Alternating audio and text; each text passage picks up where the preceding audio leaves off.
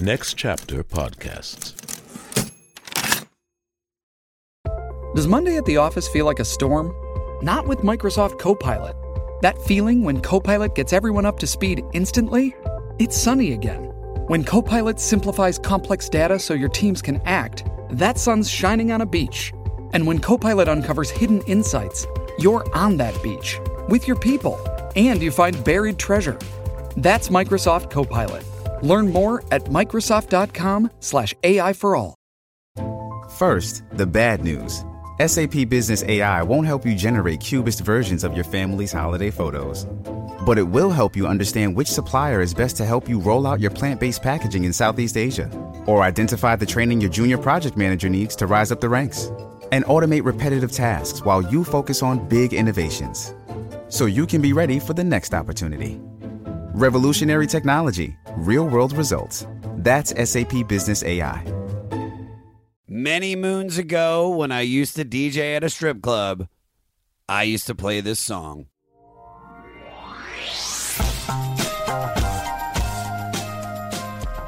I was just in a festival this weekend, Uh-huh. and I this is actually the first one that I've. Oh, I've I could gone- not handle that. But also, I'm going now. I used to color my beard and my hair, and now Yeah. I'm I'm the gray haired guy walking around the festival. Right. And I just I've never felt more like just old because you're just everybody walking around has got their like festival outfit on, and they've been planning it for weeks, and they're just they're like fucking young. And I would go up to like I'm like, hey, excuse me, um, do you No know cop. yeah, I know. It was like I was like, "Hey, do you know where the main stage is?" Ew, get away from me! I'm not trying to fuck you. I Hey, was I'm like, supposed to be the fella to buy a dime bag at the Def Leppard stage. Do you guys know which direction that's headed in?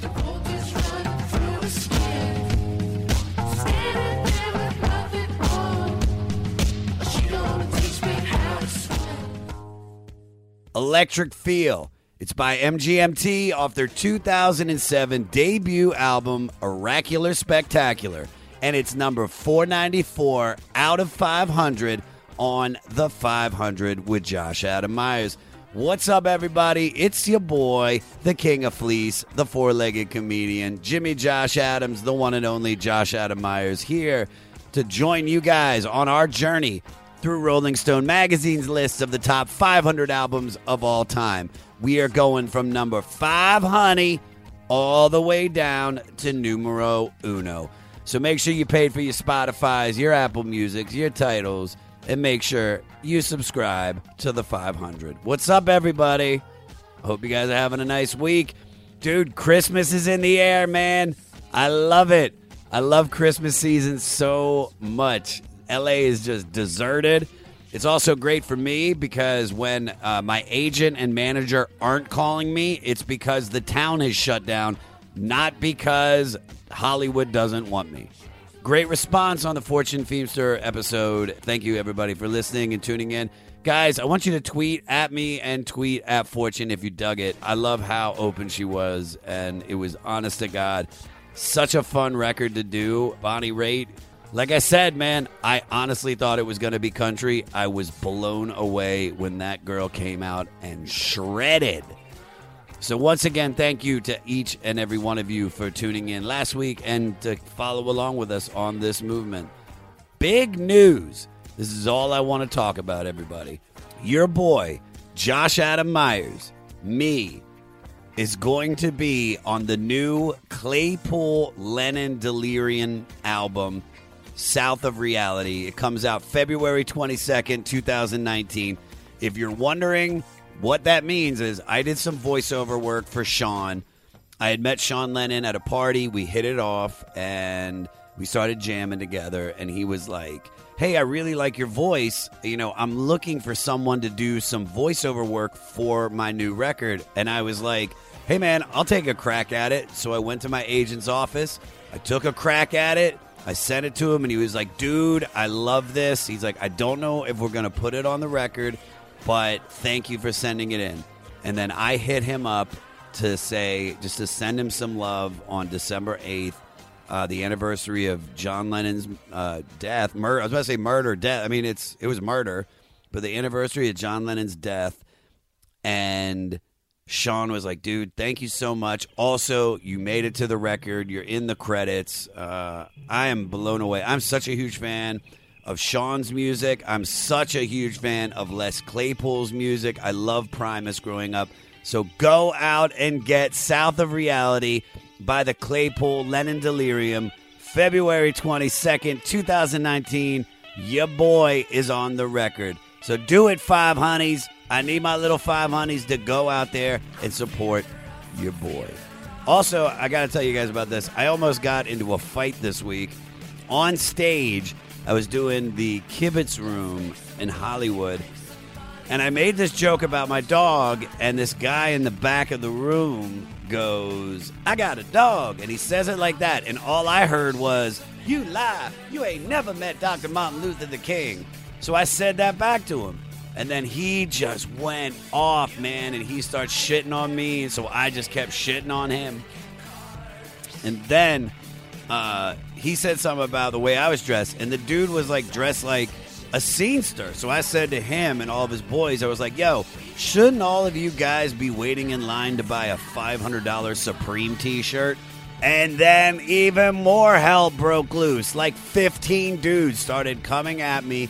And if it wasn't for my boy, Clayton English, uh, Heavy, Esther Steinberg, and Noah Gardenswartz for diffusing the situation. Josh, your host, Jimmy Josh Adams, the king of fleas, would have to be buried in fleas. They would have killed me. And then I went outside, and then they were like, We're waiting outside for your ass. And I was like, Cool, I'm just going to go eat some latkes. And then I went and ate some latkes and waited until the situation was diffused. I'm fine. Don't fuck with me. First, let me eat my latkes. What if I was like, yo, I'm gonna go in there, fuel up on some latkes, and then I'm gonna whoop your ass? I would have been killed, dude. So that would have been scary. There'd been no more podcasts. But we got one this week. And guess who our guest is? From Arrested Development, Flake, and Idiotsitter. And you might know him most of all from his hit podcast, The Dollop.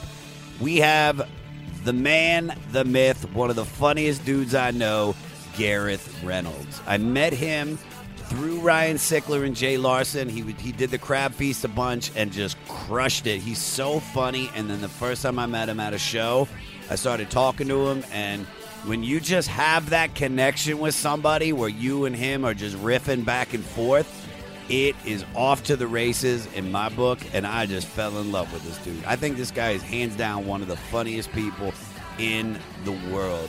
And this was such a fun record to do with him because I like MGMT kind of like I didn't really well you'll hear. I didn't really dig the record at first, but then it came on and he felt the same way because usually I'm matching him up with somebody and I was like, "You know what? Gareth would be perfect for this." And so we sat down and just had such a good time.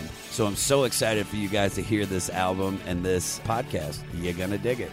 Don't forget to listen to the end of the podcast, guys, where we spotlight a new artist that was directly influenced by MGMT. I'm telling you guys, this week, they are incredible. You're going to love this band. Also, rate and review and most importantly subscribe to the 500 this is a movement this is a this is a record book club the only way this works if we get a huge discussion going so help me help y'all Follow me, Josh Adam Meyers, on all social media. JoshAdamMeyers.com. Email the podcast at the500podcast.com. And for all things 500, go to our website, the500podcast.com. That's where you'll find the mixtapes that each one of my guests makes for you guys. I don't know if you're checking them out, but they're they're really cool, man. I asked every guest to make a mixtape for all of you so you can get inside the musical mind of Bill Burr, the musical mind of Jim Jeffries, the musical mind of Kevin Nealon, the musical mind of Oprah Winfrey when she does this. So dig it, man. I want you guys to get as much out of this as you can. And the only way to do that is to find out the information at the500podcast.com. So, on that note, ladies and gents, here we go with number 494 out of 500 with Oracular Spectacular by MGMT.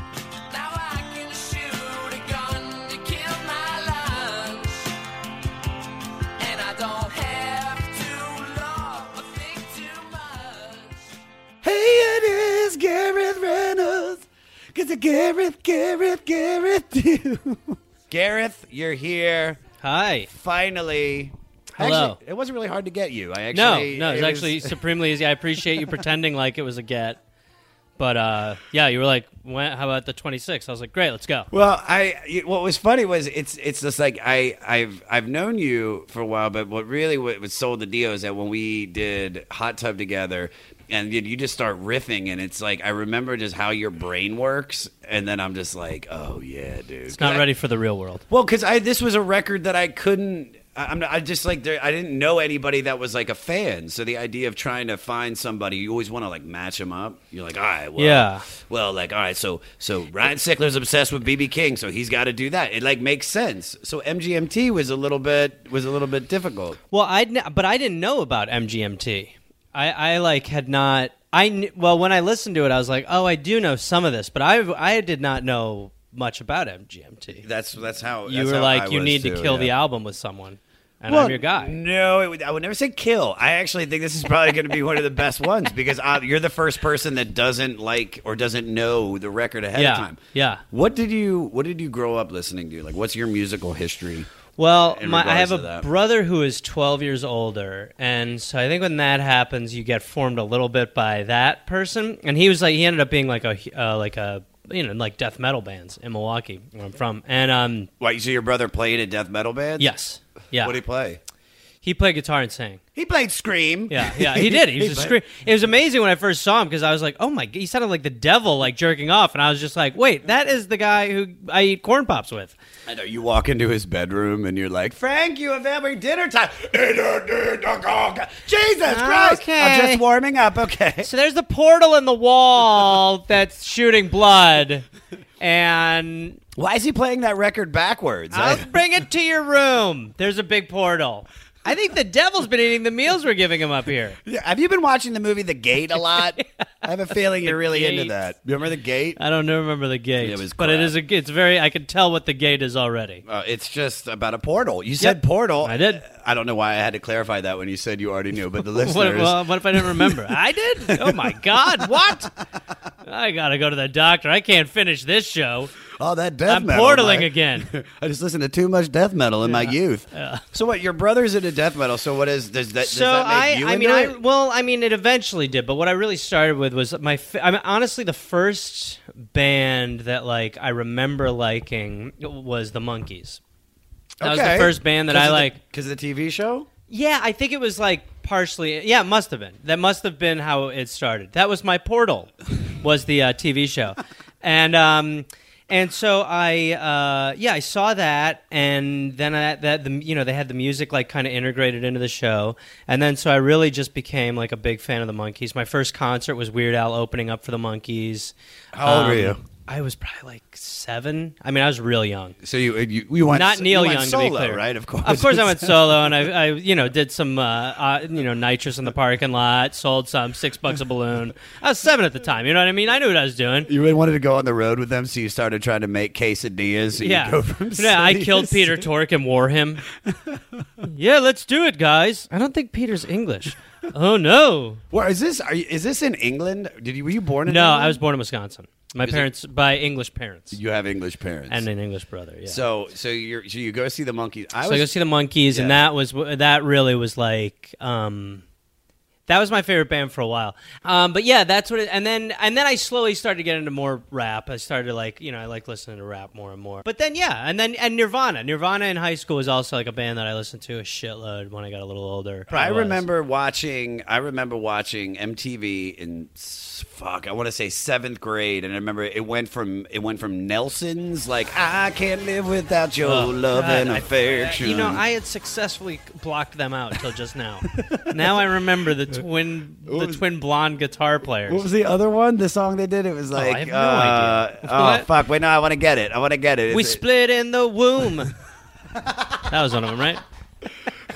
I know what you're thinking, cause it's the same chromosomes as Man, me. I see. I was like, is he doing a song or a bit? I that's a doing- good, that's was- a game show. That was a game show. Run the Jewels is the band that like, or not even band, but Run the Jewels is the the pairing that I probably listen to the most now. I mean, I like. It's a, it's a pretty new band. I mean, it has members from that have been you know relevant within the last twenty years. But yeah, I mean, that's a, it's about a a couple new. grinders. I mean, like, Yeah. but the, yeah, I, I mean, also, I mean, I just I've loved Killer Mike forever, and I like the way he like he writes these like.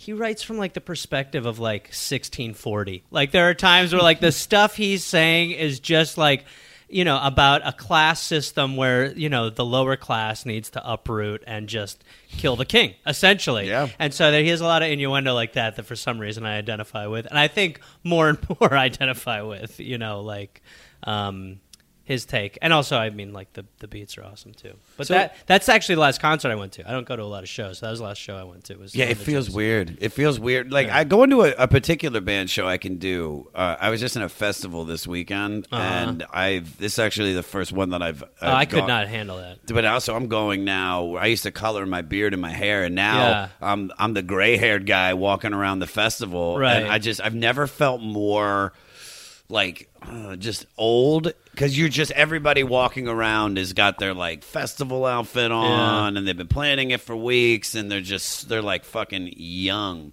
And I would go up to like I'm like, hey, excuse me, um, do you No know cop. yeah, I know. It was like I was like, "Hey, do you know where the main stage is?" Ew, get away from me! I'm not trying to fuck you. I Hey, was I'm like, supposed to be the fella to buy a dime bag at the Def Leppard stage. Do you guys know which direction that's headed in?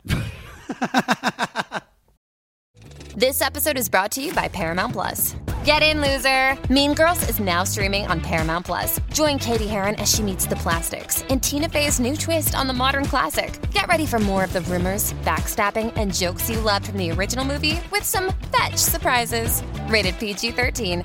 Wear pink and head to ParamountPlus.com to try it free. Hey, it's Kaley Cuoco for Priceline. Ready to go to your happy place for a happy price? Well, why didn't you say so? Just download the Priceline app right now and save up to 60% on hotels. So, whether it's Cousin Kevin's Kazoo concert in Kansas City, go Kevin, or Becky's Bachelorette Bash in Bermuda, you never have to miss a trip ever again. So, download the Priceline app today. Your savings are waiting. Go to your happy place for a happy price. Go to your happy price, Priceline. so Uh, I- yeah, so you're walking around and like you feel like a sore thumb. I know. Yeah, I, I don't think I.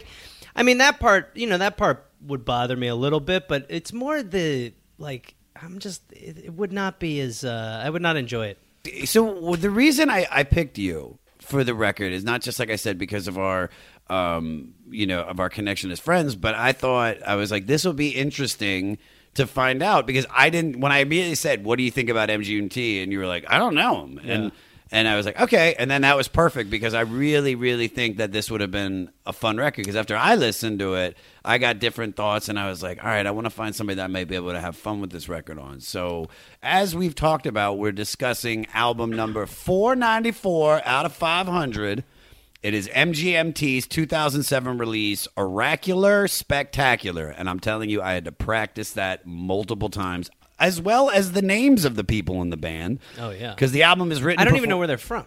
they. Oh, fuck. God, that's one of the things of Well, research. what I are their left out. names? What are their names? They're written and performed by Andrew VanWyngarden I think I've got an idea. and Ben Goldwasser. No, I'll find oh. out right here. Here, I'll tell you exactly where they're from.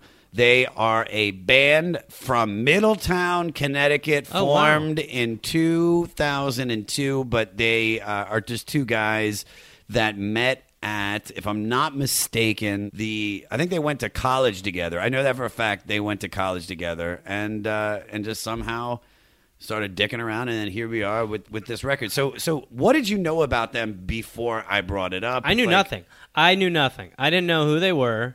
But then after I started listening, then I was like, oh, okay, I know a few of these songs, and I liked those songs. They're songs that I've heard, you know, in the past, whatever. Yeah, the hits the hits were out there. Yeah. So there. uh, So yeah. So I was like, oh shit, I like these. But then I was hearing, you know, I heard a bunch of songs that I'd never heard. So all right, so judging by so your only knowledge, did you know what they looked like? Did you know No. what the album cover of this looked Album like? Album cover. Now I know what it looks like because I downloaded it, but I didn't before. Did you pay? Yeah. You paid? Yeah. I'm gonna give you the money. No, back. no, because you tried to get me to Spotify and I don't use it. It's my punishment for living in the you know the past. I like that my iPod has a lot of albums in it. Like, but mo- so most people when they download stuff, they'll just download songs, and that was something also nice. But that's also what I think about, um, like you know, even like Midnight Marauder. If you were to listen to Midnight Midnight Marauder and you listen to a few songs, you know, randomly, you'd probably be like, yeah, they're good. But uh, but yeah, I think like you know, you never listen to an album, fucking song after song after song, in the order it was put together as someone planned on it. So it was, that was another thing I liked about the experience. Was So how how many times did you listen to this? a bunch, Like, what's a bunch? Because I'm at forty. eight times. So you had no idea about this record then? No. And so you listened to it eight times. What do you What do you experience the first time you listen to this? Like, what goes through your head? Like, what are you Are you connecting to it? Are you like, all right, I don't feel this at all? Like, There's some stuff that I wasn't digging too much, like the you know the there's the the second to last song. I can't remember what the second to last song is called, but that was one that like I was just sort of like, meh, I'm not crazy about it. oh, ever. okay. But there were a lot of songs that I would listen to and not necessarily like, but then I would like the youth. Like that was one of the songs that at first I was like, eh, you know, but it had a good feel, and then. um and they were kind of reminded me like they remind me a lot of different musical sounds together which i think is good too like i felt like there was some david bowie there was a little modest mouse Yeah. they um you know there was like definitely elements that i was into but like the song time to pretend which is obviously a hit or electric feel which is obviously a hit Time to Pretend. Uh, I, I hated the first time I heard that, and actually hated it up until a few listens ago because Yeah. because when I originally had heard that song, I don't know what it was, but it was something on my computer that every time iTunes opened and you like use if iTunes was open on my computer and I was using the old Apple TV remote, It would like just if I that? pushed if I pushed play, it would it, for somehow the remote was connected to my Apple TV and to my computer, and it would turn that song on. And so you immediately hear just like so it kind of became your clockwork orange sort of song Yeah, I mean, here, uh, Peter, throw in a clip of that so we can hear and compare that to a Clockwork Orange song because I'm pretty sure it's like. It's more the situation of going mad from your song Yeah, so there's Peter, the- so when you Peter, oh, sorry, let me talk No, to go Peter. for a talk to second. Peter. Peter, so when you look for that, keep in mind that's also the comparison I'm going for. Thanks, Peter. and then find the and then find the A Clockwork Orange. Now put the A Clockwork Orange one on. I want the intro song, so it's gonna go like start right here. There's no Peter, is there? There is a Peter. Oh, okay. I, I'm, for a I'm starting to. I, dude, I, I needed help with this because I had so many emotional breakdowns trying to do every other podcast. I'm working on it, guys. I'm reading a lot of Eckhart Tolle. I'm trying to be present. Oh, that's right. Are you present right now? I'm not Eckhart Tolle present right now, but I'm here. Nobody can. Yeah, nobody gets to Eckhart. I, I'll be honest with you.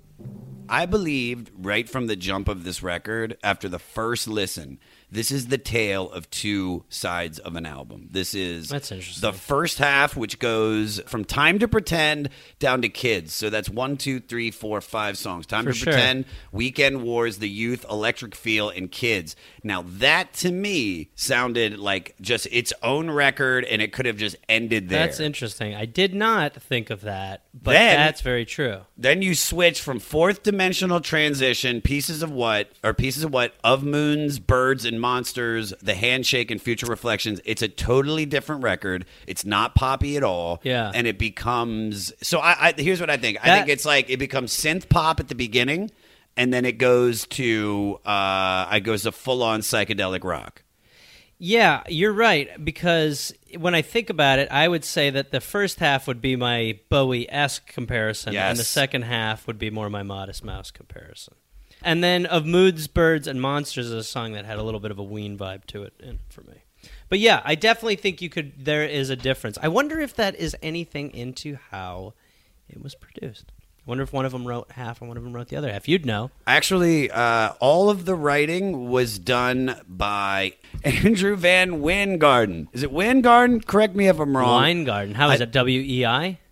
W Y- W Y N Garden. Oh, yeah, Wyngarden. Wyngarden. He did everything on the album. He did lead vocals, guitar, keyboards, bass, guitar, What's the other guy drums, doing? and percussion. Ben Goldwasser uh, Made the actu- posters. Made the posters, did all the costumes. He was like, "All right, I want you to wear this." Got feather- Twizzlers for the green room. He's like, I, God damn it, I got you a purple feather boa. a purple one. I know you said you want green, but we're doing purple tonight. Anyway, have a good sound check. I'll be back at Hold on. seven. Let me make sure. Let me tu- let me let me tune my theremin. Yeah. All right, I'm gonna go take a nap. So it's done by just two guys. They have a touring band. It's crazy. That's gotta be weird to tour too, especially if one dude's playing everything.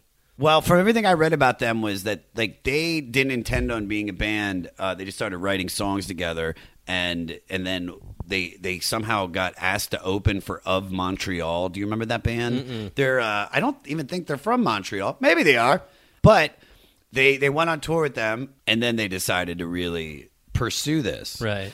And so I listened to Time Pretend, Time to Pretend, and that was probably one of the most popular one song, popular songs that came out. And and what's cool about that song, i it's there's a whole theme throughout this album. There's it's about their career, it's about selling out, it's about the earth, it's about you. So Time to Pretend is a song about imagining that about them imagining uh, them becoming huge rock stars, which is ironic because it actually Made them. happen Yeah. by doing that. That's interesting. I mean, so here's some of the lyrics. This is our decision to live fast and die young. We've got the vision. Now let's have some fun. Yeah, it's overwhelming, but what else can you do? Get jobs in offices and wake up for the morning commute. How does that lyric resonate with you? Because, like, for me and you, as two guys that didn't follow the beaten path, you know, like, could you have gone back? Or, like, was there a big time in your life where you had to make that decision of, like, am I just to have a normal life or do I to go out and pursue my dreams? Yeah. Well, yeah. I mean, you do. Like, I definitely had, um, you know, a lot of like mini decisions leading up to a big decision to go pursue it. But I also always knew that I kind of would, like, ever since I was young. But there were definitely times where I was like, should I go back to a simple, like, not simple, but a um, kind of more regular career path and lead a little bit more of a simpler life, you know? What would you have done if you weren't a comedian slash podcaster I mean, slash I don't writer? really know. I mean, I w- you know there were jobs that I had. I don't think I could have worked in an office, but after having written on shows, you are basically in an office. You are living an office life, and it is, you know, not cubically, uh, which is hyphenated, hopefully, uh, but you are like very much. You know, nine to six, whatever, in an office. You know, regimented. Um, sometimes weird uh, you know, like the lighting in the room is weird. You don't get a lot of sunlight. You spend a lot of times indoors. But my favorite job I had that was like totally separate from anything entertainment based was when I used to valet park cars. So I think for a while in my head, what I would do is I would romanticize like going back to Boston and valeting cars again, you know, because that was like a job where I like made money. I had like a good position. Like I was an employee of the month at mm-hmm. this big ass company once, you know. So I definitely like romanticize that. Now, obviously, like anything just no else, responsibility. Just all you got to do is what a Dude, great. And I did seven days a week. I did seven nights a week, and it never bothered me. and you always feel like you're you you're a new car owner. It's like ooh, it's like I got a Toyota Celica. I this had is a 2000 great situation at the end where I was like working at this like old fancy restaurant, and I did not have to take the cars very far. I was like, this is just like taking candy from fucking babies, you know? Yeah. But um, it never fully, you know. It, it never I never doubted my I almost doubted myself enough to do it but I never fully doubted myself that much to do it. the, one of the main decisions for me to really pursue this because I always wanted to, just like you. I mean, I feel like there are certain people that have a calling at a really young age. People say to them, "You're good at doing this. You stick out when you do this." Yeah.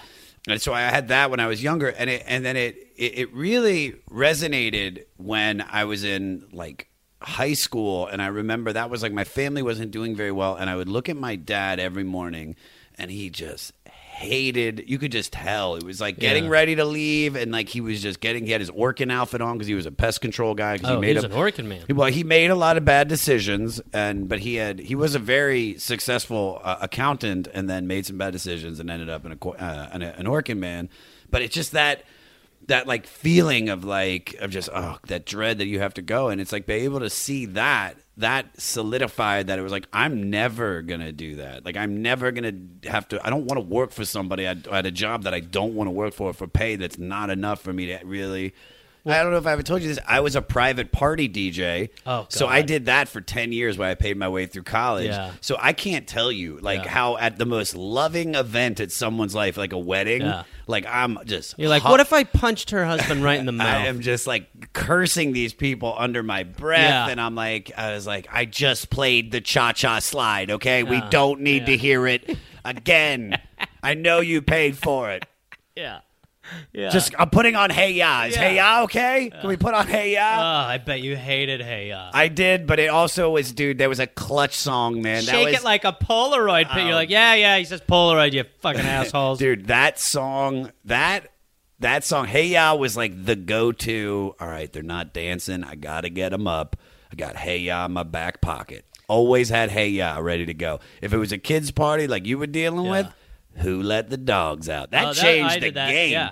That changed the game Yeah. of of children uh, party DJing. So I can completely relate with That's you The Office. because that will lead us into the next song off the record, "Weekend Wars," uh, which you were mentioning David Bowie Yeah. earlier. Um, and if you, I, I I think "Weekend Wars" is a complete and utter David Bowie ripoff. Yeah. Peter, would you be so kind as to play a little clip from "Weekend Wars"? The part that I said sounds like fucking David Bowie. Evil SIS to find the shore. A beast that doesn't quiver anymore. Hi, Peter.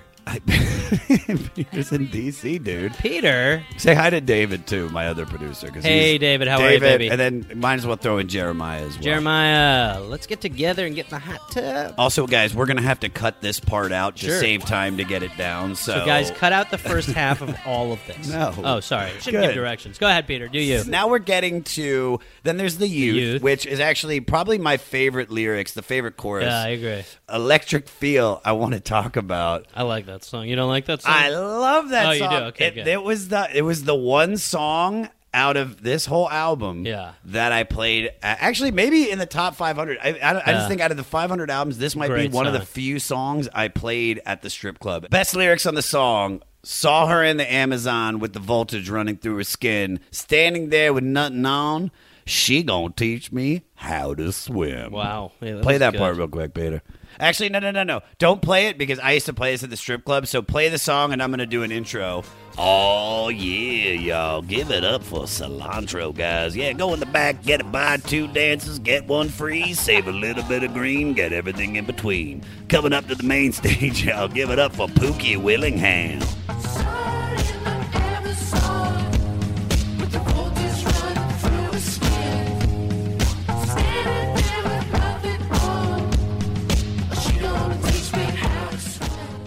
Oh my God! You Wait. have the perfect. I mean, you know this. I do. I've, I've been. Ma- I've actually had a, have a good uh, couple months. I, I'm the voice of the. Uh, Oh, you the told me this. Anthony Bourdain Yeah. promos, uh, and also uh, because of that, I booked a couple more commercials. One of them being a um, a dumpster company in West Texas, East Texas, Get East it Texas right. called Two S Two S something. I forgot it already. Check them out.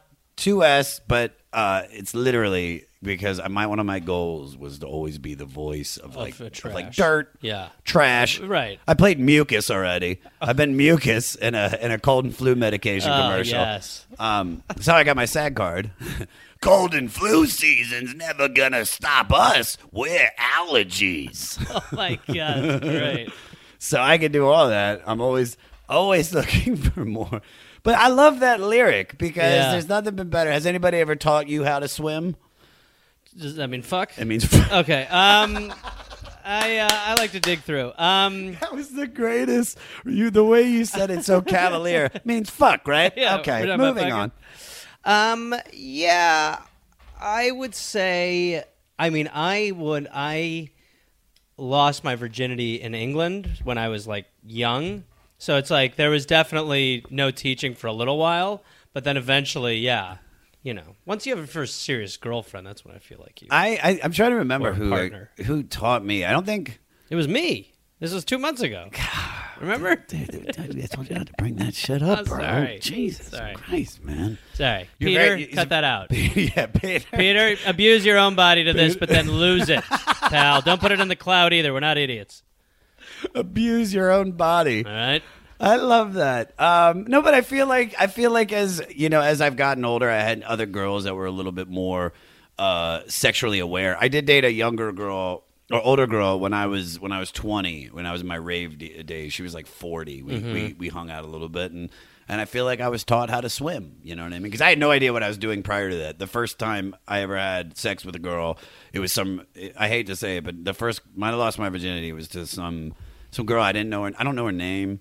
I, she, I met her in Myrtle Beach, and I remember um, I because I was like I saw it in pornos, or I don't know why I wanted to to, to make it a nice experience for her. Oh, so I ran to the to the ice box and I got an ice cube. Okay. and then I rubbed the ice cube on her vagina. Oh my god, that's a bull. I did some eyes, Bull. some eyes wide shut, fucking nine and a Yeah. half week shit. You know what I mean? Bull. Some girl, I don't know her name. The guy I'm- waiting behind you in the ice bucket line's like, "Where's your bucket?" Like, just need one cube, sir. It's for a vag. Later.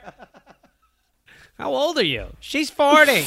I'm 18. Yeah. I'm 18, and I, dude, I thought I was like, I'm like ultimate pleasure. I was thinking that would be I the sexiest a- thing. My gift melted, but uh, just so you know, there's more where that came from. Mm, Jenner? Moving on, kids, which is probably the most popular song. Mm-hmm. Play a little bit of the intro.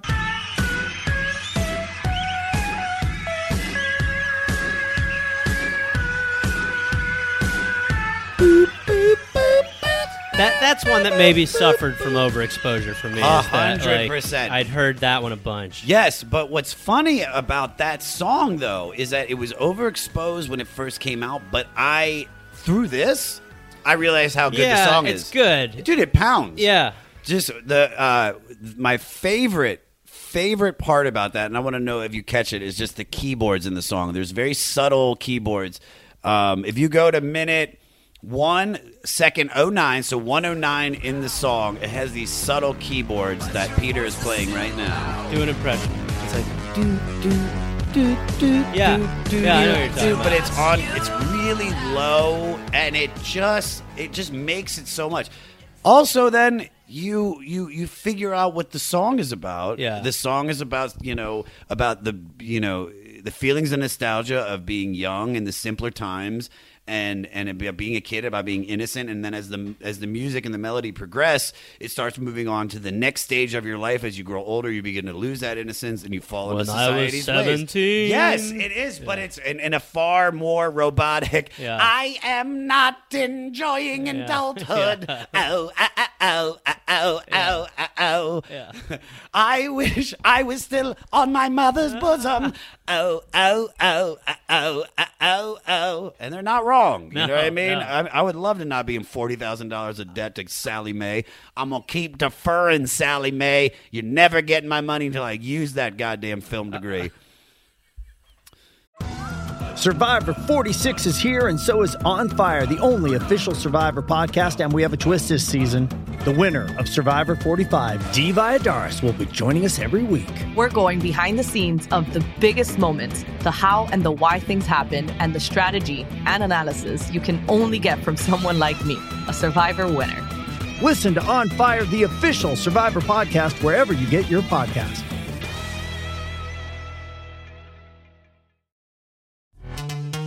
This episode is brought to you by Pepsi Wild Cherry. Pepsi Wild Cherry is bursting with delicious cherry flavor and a sweet, crisp taste that gives you more to go wild for. Getting wild may look different these days, but whether it's opting for a solo Friday binge watch or a big night out, everyone can indulge in their wild side with Pepsi Wild Cherry. Also available in Zero Sugar. So grab a Pepsi Wild Cherry and get wild.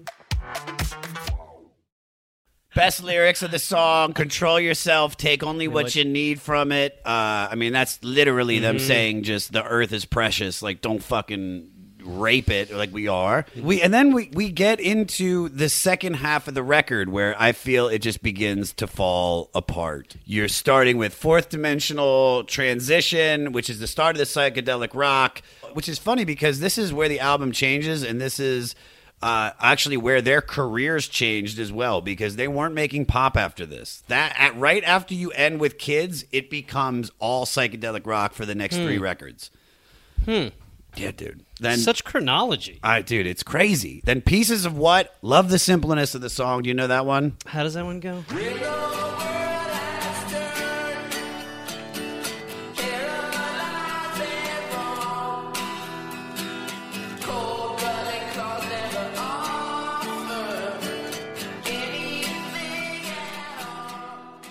Uh, not Did crazy about it. You're not. See, that was the thing is I didn't like it. I don't like fourth dimensional transition. Pieces of what I hated as well. Then it caught on, and I started to really feel that like pieces of what, pieces of what.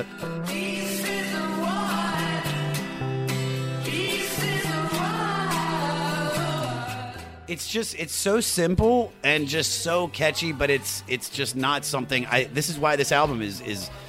I didn't. It's I- weird because yeah, I definitely think that yeah, I think you're. Uh, it's weird. You're you're absolutely right. Like the first half, if the if they if there were like four more songs that came after the first half that were similar, not Yeah. similar but same vibe. My guess is I would like even like these lyrics or even some of the way they're like some of the music in it if it was given like kind of the flavor of the first half. I don't know. Yeah, it didn't. I mean, like I said, um, of Moons, Birds, and Monsters, I like best song on the record. Yeah. Let's just get to that. Yeah, okay. Because that uh, ideally is the best song. Is that's your favorite song on the record? Because in mine, that my I would opinion. say Electric Eel, Electric Feel, and that are my two favorite. Well, Electric Feel is is is perfect, but it's Yeah. such a it's. I feel like where you're blending a little bit of the pop, you're blending a little bit of the psychedelic rock, and Yeah. it's becoming of moons, birds, and monsters. Yeah. It has a catchy ass hook. Yep. But in my opinion, it, it just has three movements in the song. You have the opening.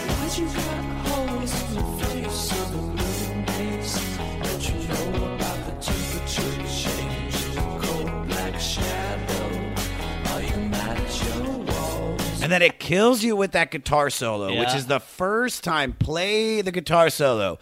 Uh, minute one. not not the clip. Do an actual rendition. Everybody at home, everybody learn the part. Start Come on, playing. it. Peter.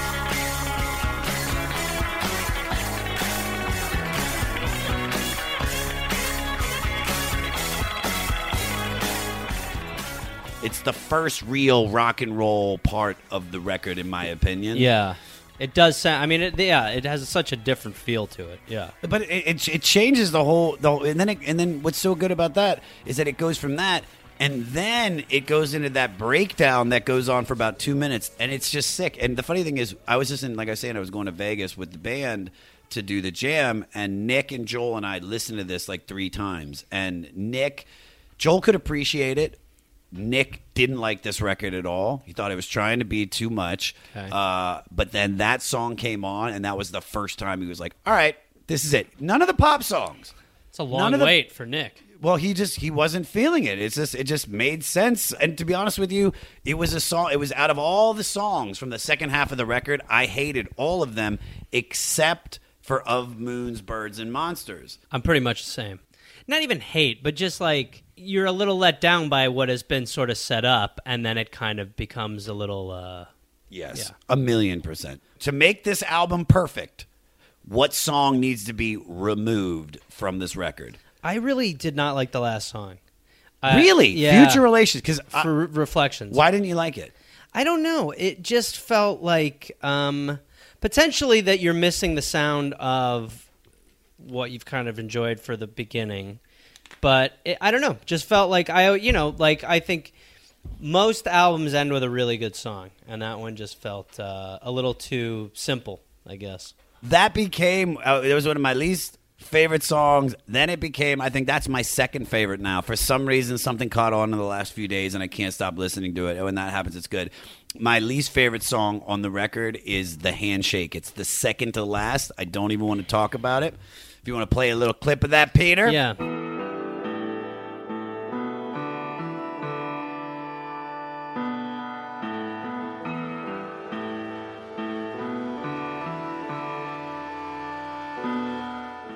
The, it definitely the end falls apart. It really falls apart, but but it's the handshake. There's nothing I enjoyed about that song. If I could make this record better, hundred percent, that's what I do to get rid of it. But what I did like is when I read the lyrics of the handshake, and it's about selling out. And uh, I wish this song was out of the record. Yeah. because y'all get that? That's my catchphrase. Peter, play that back with some reverb. I wish this song was out of the record.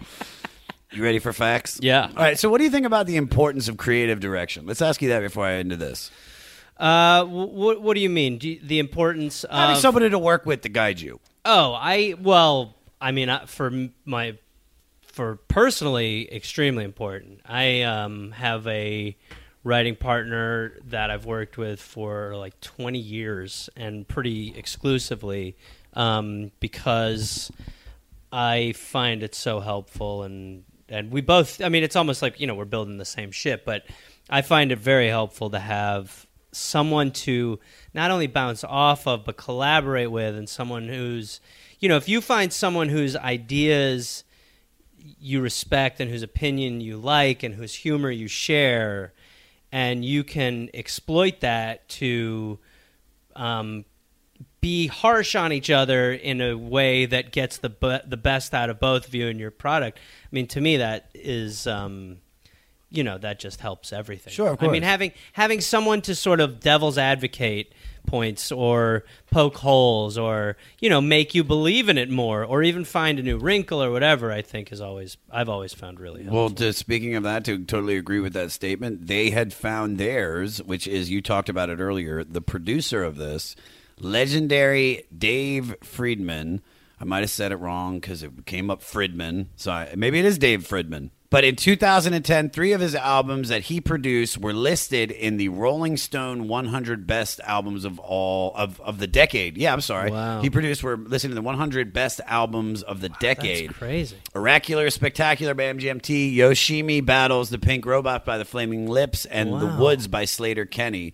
And uh, do you think that's like by a mistake? Do you think like somebody working with that, like this guy has an idea of who he wants to work with? Or have you met people that are like that, that are constant, like what they do is just obviously elevated above it, or it's just a clear direction? No, I definitely, I, I've definitely, um, you know, there are elevators for sure. There are people who like elevate shit. I mean, you also have to, if you're in the position where you are directly trying to produce someone else's sound or, you know, even like vision, um, you part of it is your eye i think. Part of it is you're saying these are i enjoy this. Yeah. i enjoy this so much i feel like i could help make this stronger. Um, so part of it is good taste and then the ability to you know Listen and be able to take and the notes. collaborate. Yeah, and, you and you know to take, the notes, and get your ideas shot down and whatever it is but be able to collaborate and get the and again the thing is that you know you sometimes forget i think is that if you're collaborating like everybody wants something really good you know for them unless they're like a mole Yeah. uh, you know so everybody's trying to build something great it's just how in line are your opinions and how much do you enjoy building that and he's probably just someone that people enjoy building with No, I agree. I agree. Uh, here's another fact. Uh, this is about kids. In an interview with Time Out London, Wyngarden described the band's mentality when writing the songs. We were just happy go lucky, going crazy on campus. But at the same time, we were nostalgic for childhood, and that was the threat of post college life coming. So now that you, I think we kind of might have mentioned this, but I just want to ask it again. So now that you are 15 years, or, or let's say 20, you know, uh, years removed from youth, looking back now, It's where, tough to hear. Where would you rather be? Uh, no you you, know, would you rather be in the innocence of youth or the security and knowledge of adulthood? Because I figure the the mistakes that you make are younger is what makes the the older you get better. And It's a real fucker. I think it. I've thought about this before, um, but I, it is. It's a real fucker. I mean, I think when you're young, you want it all. You want it now, and when you're old, you appreciate that you didn't get it right away. So, and I think if you see that, um, not all, not all people, but some people, if there's not adversity, if there's not fight, if there's not something they have to go through to get to where they want to, you almost don't enjoy it as much. Yo, so, for sure. I- I so I, think there is. I, I guess my answer would be that yeah. I guess I would. I would rather now, but I definitely miss youth. For sure, of course. I would love if my knees didn't crack as loud as they do now. Yeah, you know what I mean? If. I can go back to uncracking knees. Rolling Stone voted it the 18th best album of the 2000s, ahead of Amy Winehouse, Back to Black, Green Day, American Idiot, and Radiohead in Rainbows. And I'll just throw in this is, these are all below. Yeah. This is ranked higher. Oracular Spectacular is ranked higher than all those records and Mor- My Morning Jacket Z. Um, do you agree with that? I certainly don't agree with it being above Amy Winehouse. Really? Yeah. Out of all of them. Uh, that's yeah. That That's- album to me is fucking great. And I agree. No, it's a it's a fantastic record. The I I think that the fact that you would put in rainbows below that Yeah, in rainbows that's to me is is just such a record that I mean had so much power not just from the depth of the music on there but from the fact that that was the first record that was like fuck all of y'all. We're doing no label. We're putting this out. You can pay whatever you want. That right there changed the game. Yeah. that was the first time I think that they realized and maybe Napster was the real first time, but it, I think it was really the time where they were like, "All right, we've got to we've got to change everything. CDs are done. It's Yeah. over because nobody bought the physical record." Um, but I dig that. Yeah, yeah, I, I don't disagree. Okay. It, it is high. It's, it just it doesn't doesn't seem right. It's- All right. yeah. All right. So uh, moving on, Jay Z was such a fan of this record that he asked them to make a track for the Blueprint Three, but didn't like the final outcome and eventually passed on it. Wow. Um, I don't know. This is a this is a, a personal subject, but I know you've worked with a lot of people. You write. Like, have you ever invested a lot of time into something, and you're like, or you've been maybe like somebody you want to work with or wants to work with you, and then you've just Mm-hmm. the work is just they were like, no, this is Yeah, I've definitely been in positions where um, you can be a fan of someone and it not work, you know, for sure. I mean, there's definitely, you've got, it's your chemistry. I mean, it really is. It's like, what do you, you know, it doesn't matter if I like what you do independently and you like what I do independently. There's a It's a totally different thing when we mush together. Yeah, there's a It's- chance. There's a chance that that's not gonna vibe. You know, it's not gonna jive together. either you'll you'll seal perfectly like the yin and yang, Yeah. or you'll become uh, you'll become like that scene in the movie Time Cop where Oh, uh, where he the- touches Ron Silver. Yeah, where Ron And Silver they just touches become the a big other. pile of mush. Yeah, dude. That's you know, can I tell you this? Anytime I meet somebody and I'm shaking their hand, I'm like, "Hey, my name's you know, I am Yeah. Josh." He's like, "I'm Frank." I'm like, "Hey, what's your name?" "Hey, I'm Gareth." And then the guy's like, "Hey, my name's Josh too." You're like- and I I- feel like Ron Silver like, The same uh, matter can occupy the same space, Ron. Fellow Josh. batshit crazy. All right. I mean, look, I think, yeah, for sure. I mean, there are definitely, you just cannot predict what it's going to be like to work with someone that you adore. Because sometimes it's gutting. It's always a pe- you know what's funny? There's been people that I've that I've hated in my life that I thought like I just my e- I didn't hate my ego hated Right. whether it was in college or in comedy or whatever it is, and I created that war with that person, and then the next thing I know, we're fucking like vibing on uh, on like an album or a riff or whatever, and oh. then Oh. it just changes. But it's like it's tough, man. I think it's it's it's one of those things where when you have two people with such huge egos because i'm not saying jay-z has a huge ego i don't know but when you're on that level of fame you're up that big Yeah. you have to you have to believe in yourself at least and then the with mgmt they're have they're the hit new band they're fucking like killing it and so to be able to get them in the same room together was like all right well this is the the old big shit and now this is the new big shit you know i could see It's too I- much big shit. too much big shit. All right. They took on the president of France and won. In 2008, uh, French President uh, Nicolas Sarkozy, Union of the Popular Movement Party, used the band song Kids at a party conference and in videos without permission. Uh, he later apologized and made a symbolic offering to smooth things over. They The band rejected it, proceeded with legal case. And uh, the funny thing is, it's we were just talking about. It's about they said that France was trying to pass this strict anti-piracy legislation at the same time that they would punish illegal downloaders. Mm-hmm. So I like that. I like they went against they they they were fine with the illegal downloading. Yeah. I, I actually uh, really did Yeah. that. I because I loved I loved Napster. It's cool to also not concede just to not ruffle any feathers. True, but did did Metallica become less cool when they were fighting Napster? Lars sure did. What a fucking Lars, Lars is like, I'm following the sword, guys. Um, South Park did it best Yeah, with they- that whole like. they did. I mean, you know, look, I, there is certainly something to the fact that, like, you know, we used to probably overvalue what you would pay for music, and now we probably undervalue what we pay for music. But yes, I think with the Napster thing, um, yeah, Metallica took some uh, armor hits, especially Lars. All right, so it's MGMT, not management, like people say. So it's MGMT. That's how you say the band's name, and that is not though the original name of the band. The original name was the management because they wanted to sell out as quick as possible, and it's funny because they actually did. Um, So, do you think? Uh, do you think this band sold out? Do you think they did? They say they did. Do you think they did? I mean, if they said they did, I, I to me, I would say, I, I mean, I would say no. I don't know. I, I think. I mean, I'm, that- I'm that- unsure about it, too. That's Like- every. I mean, that would that would kind of, you know, you would kind of infer from that that every band you like has here's sold out. here's what I think they did when they when they say that they sold out. Here's what what I think. I think when we're talking about the two halves of the record, they made that first half to to be all poppy and get him there, and then what they did is then they went all into the direction. I think the second half of that record Right. is exactly the sound that they really want to do because Ah, that's right. followed up makes through sense. congratulations. Yeah. That's followed up through the record after that.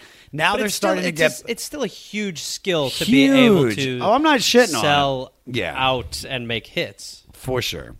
Step into the world of power, loyalty, and luck. I'm gonna make him an offer he can't refuse. With family, cannolis, and spins mean everything. Now, you wanna get mixed up in the family business. Introducing The Godfather at ChumbaCasino.com.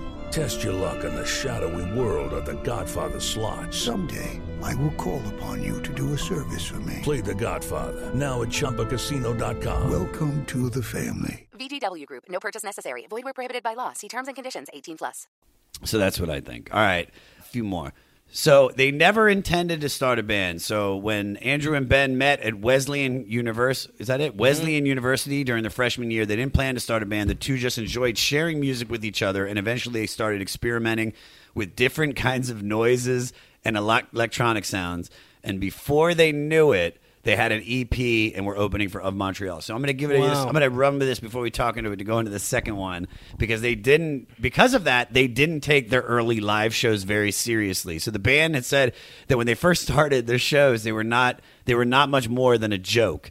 So they would perform as a duo, backed up by just an iPod, no instruments, and the audience didn't know what to make of them. Yeah, um, I- I, wouldn't. I'd, pr- I'd probably. Well, the thing is, though, dude, I've gone to see a million hip hop shows, and that's basically what. But there's a lot lyrically coming at you. You uh, you don't think that there's a lot lyrically coming at you from this? I do. I, think there's. I think to be honest with you, if we're talking about hip hop Yeah. now, and uh, let's go back to But- 2008 when this came out compared to and them. Uh, lyrically, I think there's more weight in a lot of the stuff that MGMT's saying for some artists in hip Yeah, hop. I, I would say. I guess maybe you're just you. Uh, it's not crazy for you to just hear one thing on repeat for a hip hop song because you're listening Yeah. to flow versus like the lyric. You're, not, you're listening to lyrics, but it's also flow based. All right, uh, this is my favorite one out of all the facts, except for the last one. Uh, they opened up for Paul McCartney at Fenway Park in August 5th and 6th, 2009. Wow, that's crazy. He's a fan, and he brought him along. He said he wanted them to Oh, I come love and do a show. I love you so much. love you. You're the management. Oh. No, Paul. what happens in the second half? It all falls apart. It gets all gadoogly boogly. It's not right, is The it? first one's smooth like Nice a cantaloupe, and then it becomes all Becomes a cactus, doesn't it? becomes all rough. Yeah. Well, what's up with all this? What's up with all this theremin music? Good. I'll just use an iPod now. uh, that was that's gonna be a crazy ass gig. Can you imagine that Do shit? do Paul McCartney walking into their, their green room. I'm I'm MGMT. Oh, hey boys, it's great. To, sorry, I should have knocked. It's all right, Paul. How you doing? Hello. Uh, now May I come in? Of course. Come on in. I just wanted to stop by and say I'm a huge fan. I know. Well, I love. thank I don't know thank if you got my email, but I love you guys. Well, we're obviously here. We're opening for you. I, I mean, know that's crazy. You know, we now I've got to tell you something. What's that? We can't pay you. Why is that? Well, there's been a big mix-up. But did you get my emails? I, I mean, we, we're kind of uh against technology, so we're not really Oh. into the email thing. I mean, I didn't Well, when it. I wrote "Hey Jude," that was about two and a half minutes really long. Yeah, but what it was about was John Lennon's son. You know. Oh. Yeah. Well, anyway, we can't pay you. All right. All right. It's good to All see right, you. I knock on the way out as well. Ta-ra! Fucking idiots. Yeah, I got them. Oh, the door's open. Yeah. Sorry, boys. Big fan. Oh, I love you. They were hesitant to take the record deal with Columbia. It wasn't until their fathers told them to sign it. How, how rock and roll? That's the most rock and roll shit. Let me ask you a question: How how involved in your career have your parents been, and do they mentor you, and do you listen to them? Uh, they have not. I mean, directly involved zero. They've mentored me none, and I listen to them very rarely. I, d- I never listen. It's a very different Yeah. career. It's not like It's- I'm I like know. you know doing what they used to do and sort of asking for this. I mean, they they do not understand what's going on. My mom's the only reason I'm still doing this. She's if I w- if it wasn't for her, I, I would have fucking Really? Oh my god, I would have been. Yeah. I'd still be at home. I mean, or my my car would still be booted from Yeah. fucking 2009. I mean, I don't I don't. Well, they've. I guess I should say there have been times where I've had to call my parents and ask them to loan me money. That's fucking. no, there's nothing wrong with that, dude. Nothing wrong with that. I've paid it back, but there have definitely been times Yeah. where I've been fucked and needed their advice. But even I would say, moreover, my brother has been more of a, uh, you know, influence element in, in my life because he lives in Los Angeles, so he's like. Well, there, yeah. So there you go. It doesn't have to just be parents. I mean, family members like Yeah. directing it. Yeah. Um, I know. I completely get that. I um, yeah. My mom. My mom is literally like the one person that's kept me out here, and um, I would never listen to her because her. You know, when I did the TV show and. You know, Comedy Central cut me out of it. Yeah. My own TV show. My mom's like, "Why don't you tell him to put you back in? I don't understand. You go tell him that I want more scenes with you." And I'm like, "That's not how it works." I'm Yeah. like, "Okay, well, can you get Dame Judi Dench on the show? Oh, I really her. like her. Or maybe Maggie Smith. Any of the old British bitches that I love so much. Can you get them on the show?" Oh wow. All right, their second album is about the aftermath of their first record. Uh, all, one of the main themes of Congratulations is how the band dealt with the fame they earned from Oracular Spectacular. And because of this, like I'm now an MGMT fan. I'm going to go on, you know, and, and maybe over the next week or so just kind of pop in and out of Yeah. the influences. Like I never heard of the band Suicide. Uh, that is, they're so influenced by. Like they've they've said it, and I listen to their music. It's literally such a hardcore. Um, just you could. Uh, what is the word I'm looking for? Just it's they've they've taken so much from that. They've taken so much from from Kanye and Radiohead and all those great bands and like.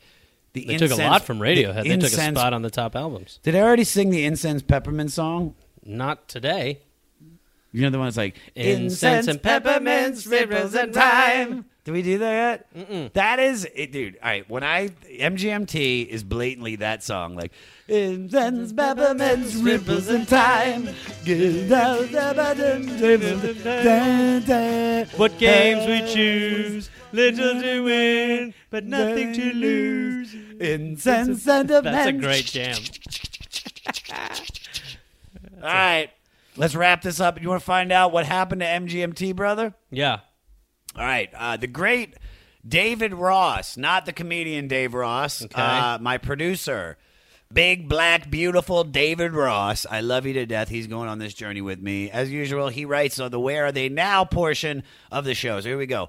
After the commercial success of Oracular Spectacular, the duo released two albums, Congratulations and uh, self titled MGMT, which didn't accomplish the same level of success which they didn't have a huge success by the way i'm interjecting they i was reading that they only sold seven oh fuck i think it was like 17,000 Oh, they never sold more than 17,000 a week but then at a certain point it hit like a 2000 and it's constantly been selling records Right. from this point on it's like Right. one of those like Huh. bob Creepers. marley yeah it's just it's so i don't know exactly how many uh, it wasn't until their last album, Little Dark Age, which was released in February of 2018, that you saw a return to that sound.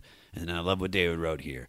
Perhaps electropop is where they belong, even if they don't want to live there. David, you devil. Oh. Wow. So, are you going to recommend this album to anybody? I would recommend this album. Yeah. Yeah. You know, Yeah. I've had I've had a couple people in my car it was since I've been listening to it. when they were into it. Yeah. Yeah. It's good shit. I mean, there's a lot of good stuff on there. You know what else is good stuff? Huh. You. Josh, And you me. Segue King. Teaching each other how to swim, baby. Let's do it. Pull your pants off. Let me suck your dick real quick. Yeah, I remember my dad taught me. So uh, What is- Does that that way? The way to grab your dick must be the British approach. yeah, that's right. That Backhanded, a two-handed backhand. You were fantastic, man. Thank you for coming Thank on. you, dude. Josh. I appreciate it. Uh, all right.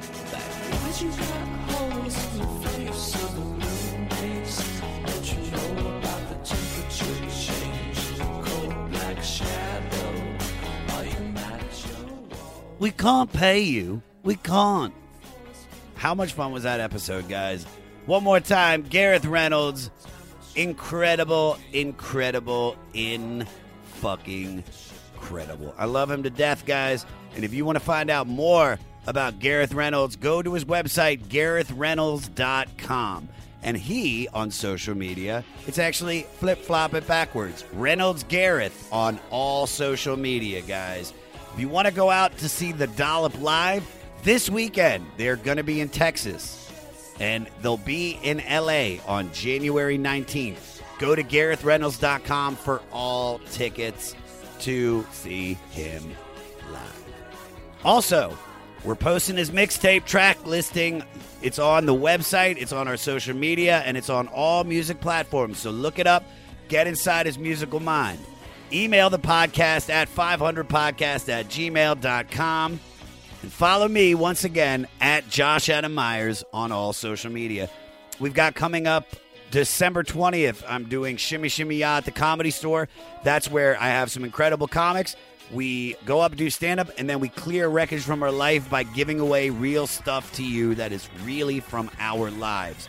Could be a t shirt we don't wear, could be a busted fork, could be old antibiotics for some folliculitis that you have on your chest. Who knows what we're going to give out, but it's such a fun show. We're doing it at the comedy store in the main room December 20th. Chris D'Elia, Brendan Schaub, Iliza Shlesinger, Ryan Sickler, and I got a special guest whose name rhymes with Schmil Schmur. So get to the fucking show, y'all.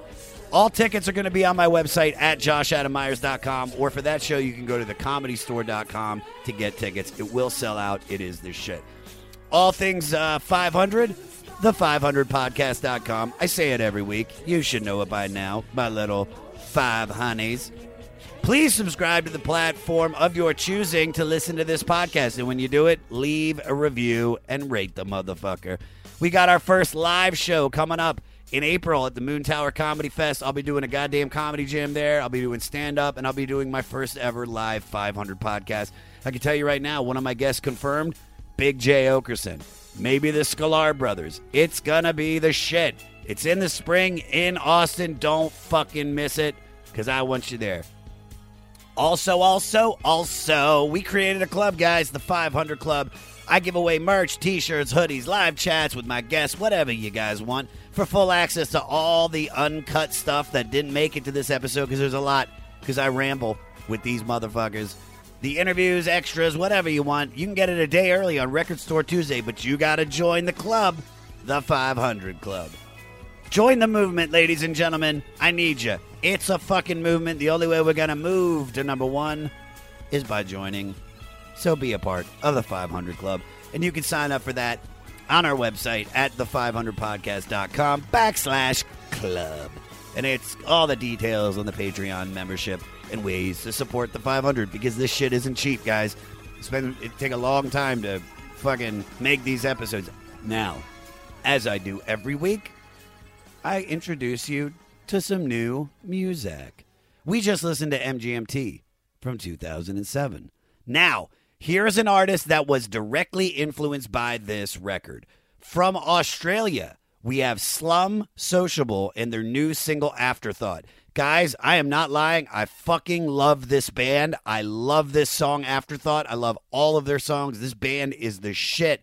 So I want you guys to go to the website, download their song, listen to it. And if you guys want to have your music played on the 500 at the end of the podcast, guys, send us your music to our email, 500podcast at gmail.com. In the fucking header, put the artist and the album that you were influenced by. And if I dig it, I'll play it. I'm trying to launch careers here, people. I'm trying to help y'all out. That's all I want to do. I really want to help people.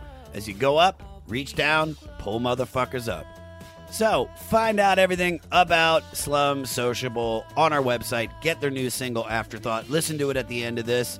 And also, be a part of the movement. Next week is Wilco Week. And we got their 2001 release, Yankee Hotel Foxtrot. So, you guys got some homework to do. Thanks again for tuning in. I love you, my little five honey bunnies. I'll talk to y'all next week.